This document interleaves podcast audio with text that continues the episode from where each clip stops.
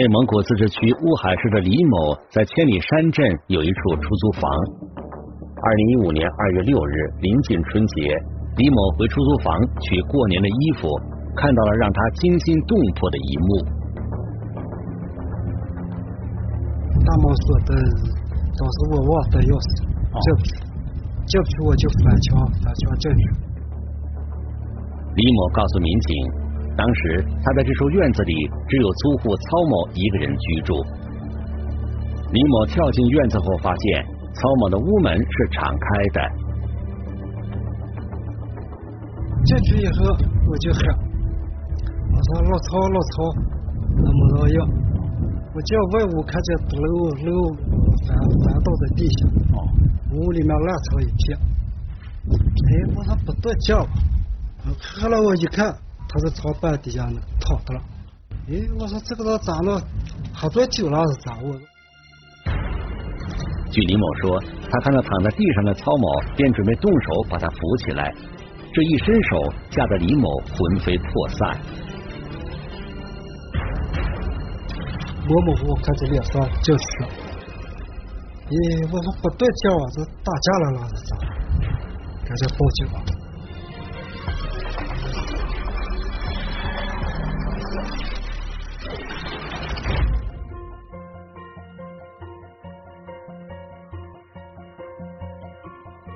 聚焦一线，直击现场。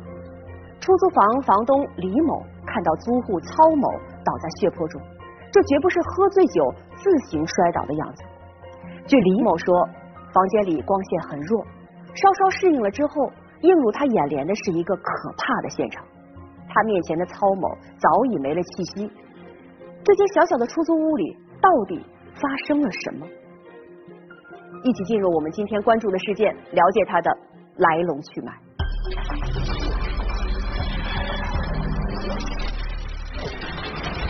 出租房内一片狼藉，租客惨死多日，这个是很明显的一个他杀现场。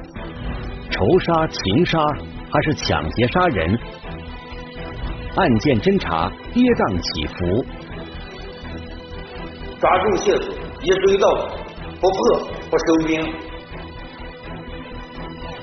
追捕老贺，一线正在播出。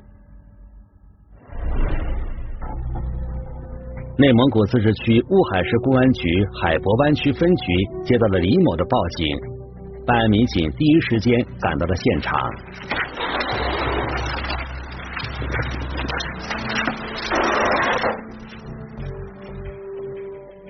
这个院落的大门是挂着一把明锁，紧锁状态，很长时间没有开启。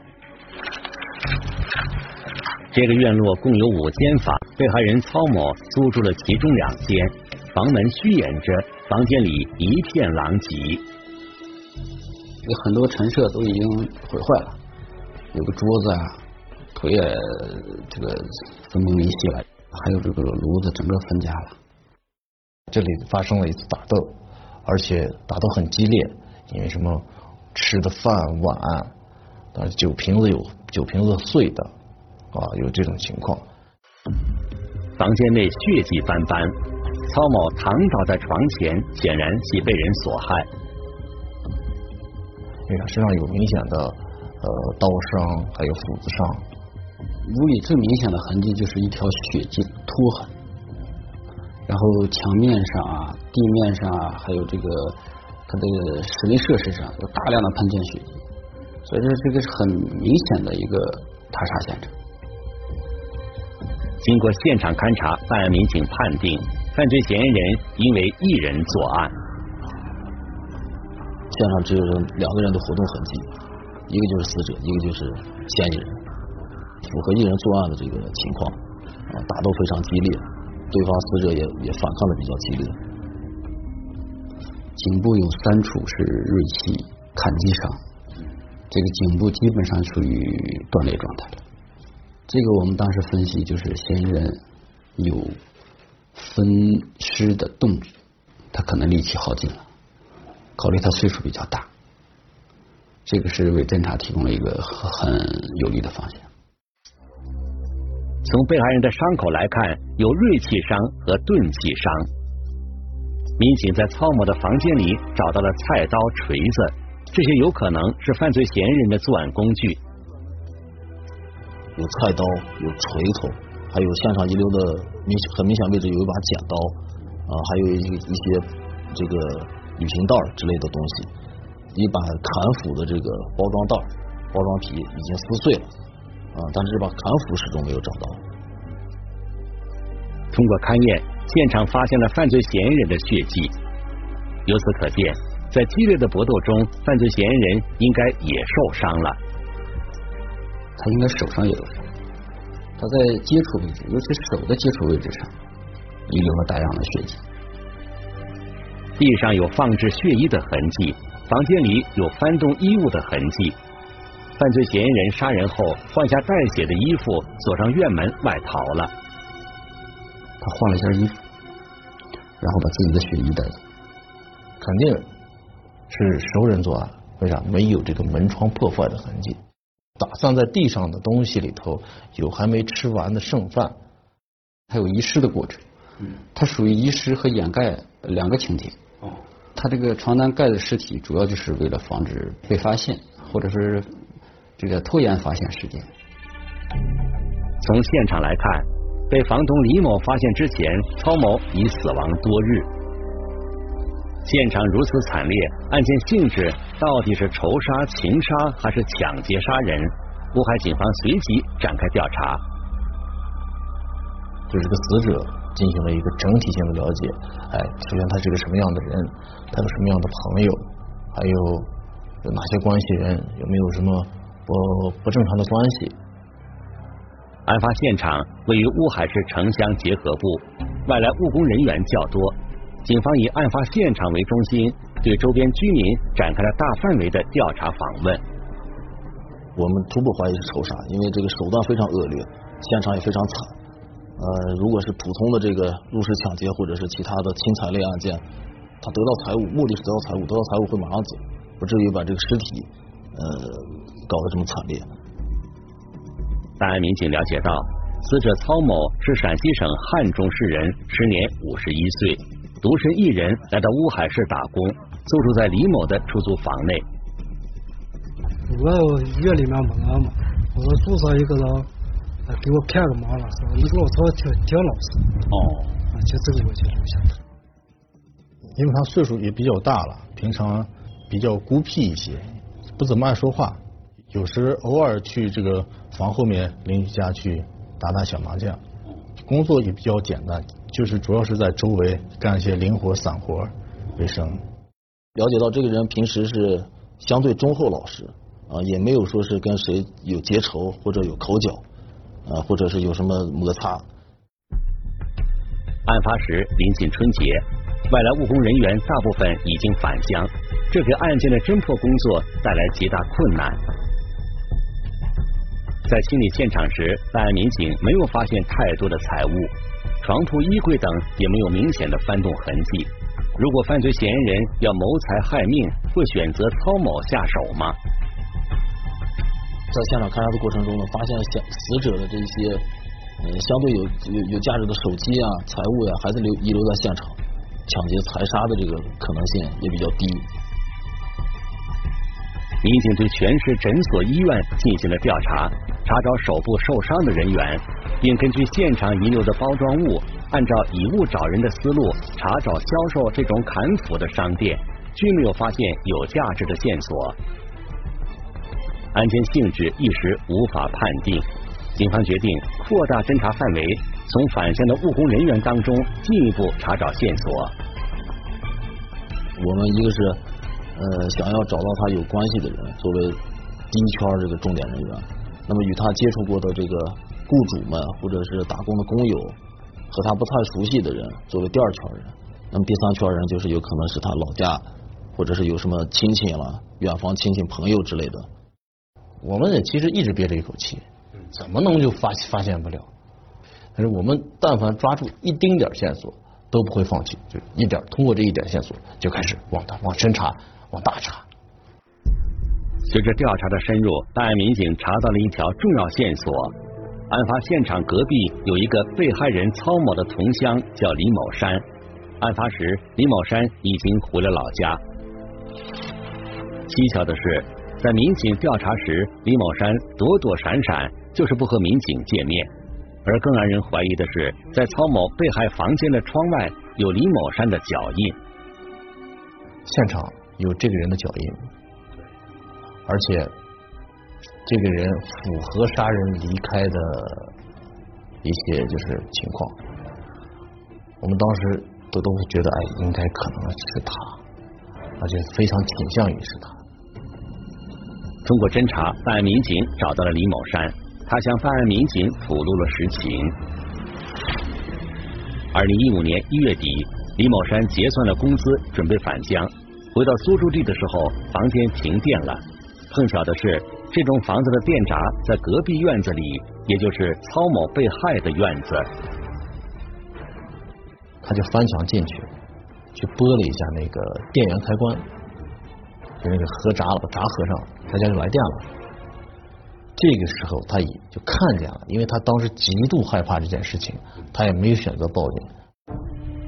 据李某山说，那天晚上他确实看到了命案现场，当时考虑到自己一个人在场，恐怕会惹祸上身，天一亮便匆忙离开了乌海。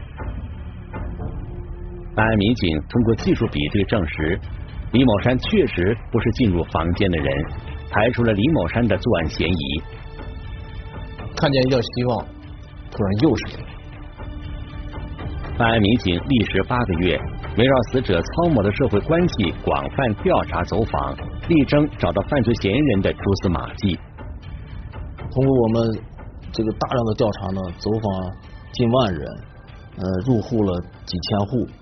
我们相信，通过我们的这个这么缜密的这个走访呢，一定能把这个嫌疑人能搂在我们的圈内。二零一五年十月，经过艰苦细致的侦查，办案民警再次获得有价值的线索。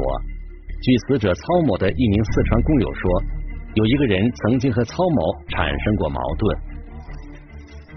他就死者跟一个叫东北老贺的人，哎，以前打过麻将。也发生过这样一次那么口角。工友之间打打麻将原本很正常，因为打牌吵上几句也不算什么。但是这个老贺从春节前离开后，就再也没有在当地出现，这就是疑点。这个老贺也是单身一人，也没有什么亲戚朋友来看他，他也从来没有去嗯去探亲访友、离家过。呃，就长期居住在这儿这么一个孤身老人，一个一个老头，那他突然的消失，我们呃，那我们非常怀疑，这个这这个老贺到底去哪了？在老贺的租住地，办案民警发现了疑点，家里面只有一床被一床褥，桌子都是一个简单的一个木板。通过我们了解，他这个生活非常能吃苦啊，但是我们发现他的这个餐桌上有吃剩下的这个半条鱼。我们分析，他如果是正常的话，绝对不可能扔下这半条鱼，呃，浪费这这半条鱼的。啊，那走，我们分析他这个走的也是比较匆忙。经过进一步勘查，民警在老贺的房间内发现了重要证据。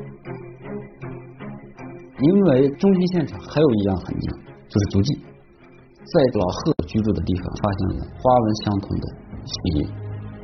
所以说，这个我们当时就锁定这个老贺，他应该具有重大的作案嫌疑。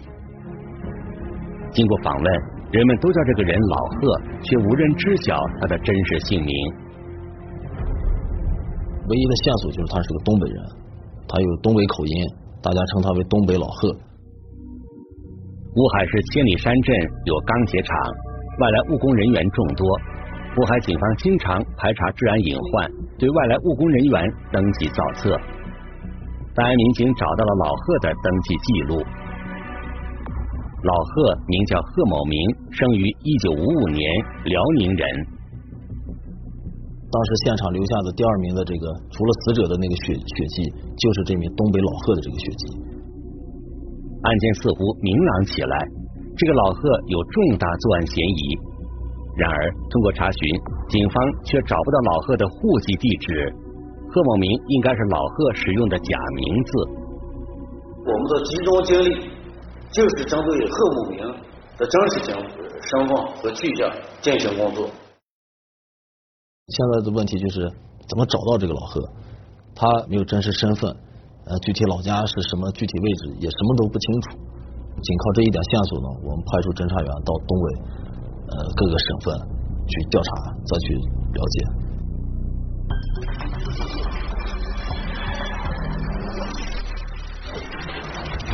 确定了犯罪嫌疑人，案件取得重大进展。乌海警方随即向东北三省警方发出了协查通报，同时派出侦查员带着老贺的照片和血样，在茫茫人海中寻找这名东北老贺。二零一五年，已经六十岁的老贺为何独自一人到乌海打工？他又为什么要使用一个假身份？他又因何残忍的杀害操某呢？我们来听听本案涉及的相关各方声音，解开疑问。还原真相。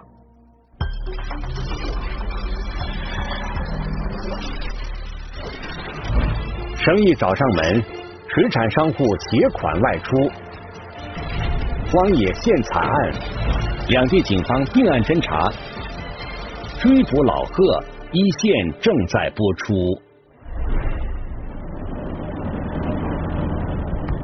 东北老贺在案发后去向不明，侦查员由此踏上了寻找老贺之路。在乌海市打工期间，老贺向工友自称是辽宁省葫芦岛市人。然而，侦查员查遍了葫芦岛市，却没有找到他们要找的老贺。有人说起来他是东北口音，那肯定是这边的人啊。那咱们就把范围扩大，辛苦点，再多转几个地方，多找找。时间一天天过去，侦查员的脚步始终没有停止。他们走遍了辽宁省、河北省的四十一个县市，行程上万公里。侦查员对每一条线索都仔细甄别。然而，转眼两年过去了，他们还是没有找到老贺的踪影。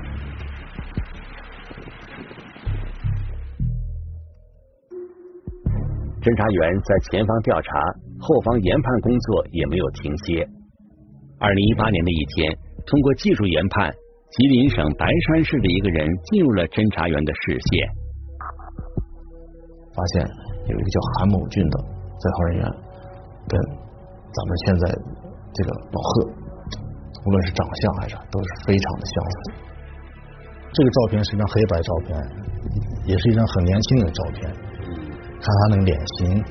尤其是耳廓这个分布，还有这个眉毛，人胖他可能脸会变宽，但眉毛这个形状一般应该是不会变。两张照片上的人虽然年龄相差悬殊，但是侦查员坚信这应该是同一个人。为了稳妥起见，在白山警方的配合下，乌海警方找到了韩某俊的家调查确认。了解之后发现，韩某俊已经。十几年没回家了，就他父母去世的时候，他都没回来看一眼。韩某俊年轻时曾在某国营单位工作，上世纪九十年代，韩某俊下海经商，贩卖山货，曾经挣了不少钱。但是自从他迷恋上赌博，一切都改变了。迷恋上赌博以后，他就是挣的钱就已经开始不够花了。还是从家里头拿钱，跟朋友借钱挣来的这些购就是进货款，都有可能被一晚上输掉。侦查员得知这一信息，马上想到，他们追捕的老贺正是同被害人曹某打牌时发生口角的人。老贺杀害曹某和打牌有没有关系，暂时还不得而知。那么，通过最终技术鉴定呢，我们也最终确定了。我们现场遗留血迹的这个东北老贺，就是当年在呃吉林白山也犯下了一起非常比较恶劣的命案的这个韩某俊。乌海警方找到了白山市命案被害人李某的家属，通过李某家人的叙述，民警了解了这起发生在二零零三年的惨案。被害人李某原本在白山市的一个市场里经营水产生意。二零零三年十二月八日傍晚，市市场快要关门了，李某却不知去向。因为没人去收摊了，因为我妈妈从来都没有过摊儿没收，我我去先帮妈把摊儿收，而且我妈去干什么去了？哎，这个情况也不不明了，是不是？并不是上谁家串门去了，或者是打麻将玩去了。李某的儿子赵明收摊后回到家里，却怎么也联系不上自己的母亲。我以为可能是有点什么急事儿，可能是我我我我的姥姥病了，或者怎么样需要照顾，或者是很多很多的嗯不可告知的急事儿呗。一联系全都没有，全排除了。我搁家越寻思越不对，我说不行，我妈不不是这样的，我就四处去问。一家人问遍了亲戚朋友，也没有找到李某。倒是市场上做生意的商户提供了一个线索，说只听你妈打电话说去进蛤蟆，进蛤蟆就是咱说的上货。我也是听那么一句，说就听姓韩的。当年李某经营水产，其中卖的就有林蛙，于是李某的家人四处打听姓韩的林蛙商贩。一天过去了，李某还是没有音讯，一家人心里开始有不祥的预感，因为他们发现，为了收购林蛙，李某走的时候带了一笔现金，时不时的就有农村的就过来来送蛤蟆，你就得给人现钱，就得去收回来，没有现钱根本就是周转不了。那个年代也不实行什么转账啊什么那些都没有，都是揣着现金去去做。因为我感觉我妈揣着钱走，我就感觉事儿不好。我第二天也没来，证明这个人确实是没了，是是失踪了。这会儿报的案。又过了几天，经过多方打听，李某的家人才知道这个贩卖林蛙的人叫韩某俊。他们找到了韩某俊的家，他小儿子在家，然后我就跟他那个呃。小儿子唠唠嗑，问问他爸，他说他也好长时间没见到他父亲，我就感觉完了，事儿不好。也就是从那时候起，韩某俊从白山市消失了，李某也活不见人，死不见尸。为了找到李某，白山警方和李某的家人做了最大的努力。最坏的结果还是出现了。二零零四年四月。距离白山市一百多公里的吉林省辽源市东丰县有人报警，警方在东丰镇发现了一段露着双脚的包装物，这是一个女性的下肢。距离第一现场一百多米的地方，民警找到了躯干和一个女士挎包，又相隔几十米找到了该名女性的颅骨和双臂，四处散落着马甲、衬衫、丝巾、金手镯和一串钥匙。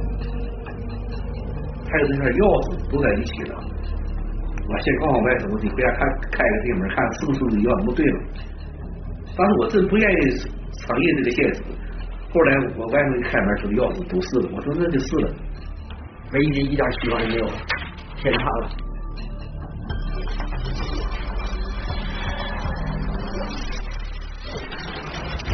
吉林白山警方确认，在李某被害案中，韩某俊有重大。作案嫌疑。从二零零四年四月起，白山警方开始对韩某俊展开追捕，然而韩某俊却消失的无影无踪。十几年时间里，他从来没有和家人联系，也没有露出任何蛛丝马迹。直到乌海警方来到白山市，两地警方交流案情后确认，韩某俊在乌海市出现了。他现在的身份是老贺。抓捕韩某俊的大网再次张开。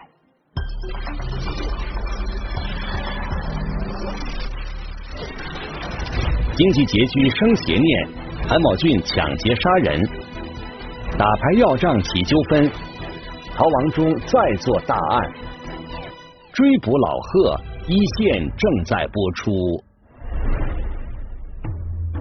白山一行。乌海警方的侦查有了重大进展，他们终于查到了东北老贺的真实身份。跟当地警方一对接，发现这样情况就已经并案了。没问题，是这两个案是一个人所为，他只是用东北老贺这个名字，哎，来乌海生存生活而已。实际上，他就是韩某俊。韩某俊在乌海作案后再次潜逃，乌海、白山两地警方紧密配合，全面查找韩某俊的行踪。又回到了这个节点，韩某俊在哪？怎么去抓他？其实这下就明确多了，至少我知道嫌疑人是谁，姓甚名谁。我抓我有一个方向，首先他得有个地方落脚，找这种地方，大量的进行派出侦查员去挨个去排查去找。乌海警方向全国各地警方发出协查通报，同时派出侦查员奔赴多个省市查找韩某俊的下落。抓住线索，一追到底，不破不收兵。二零一九年一月三十日，又是临近春节的时候，河南洛阳警方向乌海警方传达了一个喜讯：韩某俊在洛阳出现了。得到消息后，侦查员立即赶赴洛阳。在洛阳市城乡结合部的一个洗车行里，韩某俊成为一名洗车工。在洛阳警方的配合下，犯罪嫌疑人韩某俊被抓获。我看到这个嫌疑人的时候，我总感觉，哎呀，怎么能是这样的一个人呢？就是一个很普通、很普通的小老头，但是他所做出来的一些事情，真的是令人感到震惊。杀人负案在逃的韩朝忠抓获以后，我们专案组，我们分局的全体民警。都非常兴奋，非常激动。韩某俊被押解回乌海市，经过审讯，韩某俊交代了在乌海市杀害曹某及在白山市杀害李某的过程。他考虑了很久，最后还是，哎，我跟你们说了吧，啊，人就是我杀的，啊，当时我们也是如释重负啊，哎，你终于开口了。他也同时交代了这个吉林白山的这起案件，那么我们就是这样把这个呃吉林白山这起命案和我们这起案件呃同时告破。据韩某俊交代，二零零三年他因赌博输钱经济拮据，为了挣上一笔钱，他起了邪念。哦，蛤蟆拉去了，这一秒就就在六。李某是零售商。要从他这儿拿货啊，他也知道这个李某也有钱，然后他就跟那个李某有一天约的说是，我这儿有一批好的蛤蟆，你带上钱来看一看。然后这李某就带着五千块钱去找这个韩某去了。没有领了，他就是想要让这个货主带着钱去找他，目的就是要呃抢走钱。那在抢钱过程中又杀害了这个货主。分尸抛尸啊，手段也是比较恶劣。抢劫杀人之后，韩某俊负案潜逃了。他辗转多个地方，直到来到乌海市千里山镇。他隐姓埋名，靠打工生活。从那时起，他成了工友们口中的东北老贺。据韩某俊说，二零一五年的一天，同被害人曹某一起打牌，曹某欠了他二百元钱，然而曹某却不认可。两个人发生了口角。春节快要到了，韩某俊找曹某要账，两个人再次发生争吵。两个人就因为要账吵起来，吵起来动手，动手以后他就把人打死了。当时是临时起意，凶器就是现场取的死者家的刀。他把死者弄死以后，又从死者家将刀洗干净，又放回了原来死者放菜刀的地方。经讯问得知，侦查员在现场发现的砍斧包装袋，应是被害人曹某捡拾物品，和韩某俊没有关系。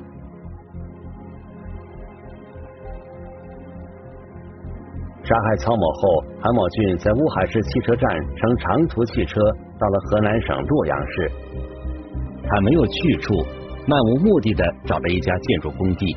在工地打工两年后，韩某俊感觉不安全，遂再次逃亡，最终在一家洗车行落了脚，直到被警方抓获。知道这个犯罪嫌疑人抓到之后了，最起码的是对我妹妹，或者是也也也有个交代了，这是我们我们这帮亲属，也是也是一种安慰。李某被害后，他的儿子赵明曾经放弃工作，独自一人外出寻找犯罪嫌疑人韩某俊。赵明跑遍了东北三省，也曾到过内蒙古自治区的多个地方。每到一地，他就找一处工地打工，或者应聘开一段出租车，四处寻找韩某俊的踪迹。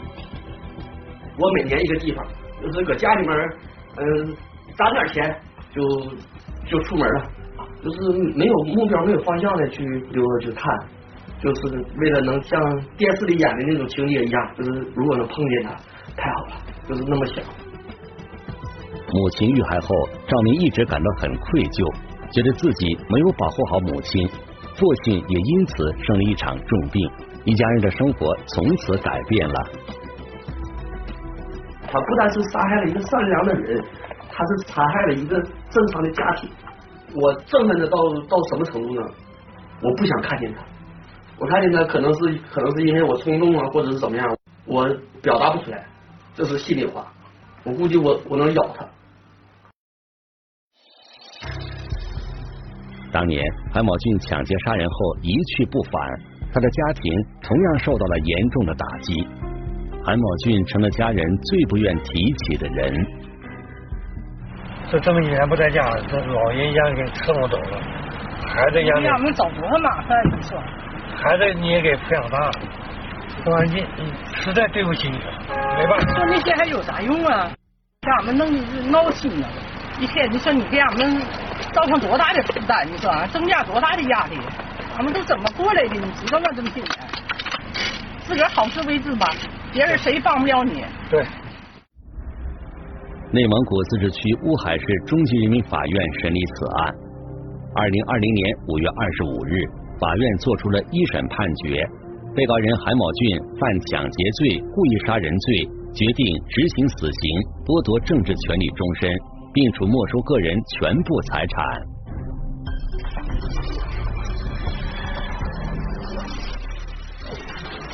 本案中，韩某俊涉嫌先后杀害了李某和曹某。对于这样的行为，法庭审理时依据的是怎样的处罚原则？我们来听听中央民族大学法学院李良副教授的解读。那么，数罪并罚是指一个人在一定期限内犯有数个罪，而且这个数个罪都是同立的罪名，在分别定罪量刑的基础之上，依照一定的处罚原则和刑期的计算方法，决定最终执行刑罚的一种制度。那么，我们的数罪并罚第一个特征就是必须是一人犯有数罪。而且这个数罪必须是司法上认定的数罪。第二，数罪是在一定的期限内实施的，它是有一定的期限限制。那么法律使用呢？我们刑法典第六十九条又做了有明确的规定，说数罪并罚是判决宣告以前一人犯有数罪，除判处死刑和无期徒刑以外的，应当在总和刑期以下。数刑中最高刑期以上，酌情决定执行的刑期。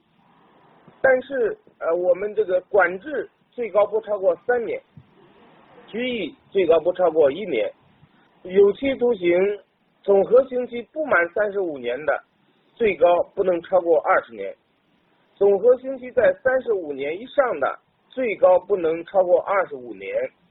那么，我们又结合本案来看。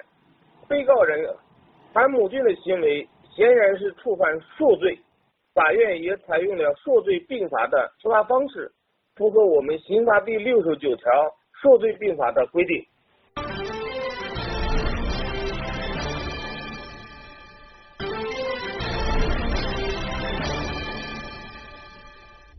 如果您想了解更多法治资讯，可以在微博中搜索“一线”，关注我们的官方账号。这里是一线，我是琪琪，下期节目再见。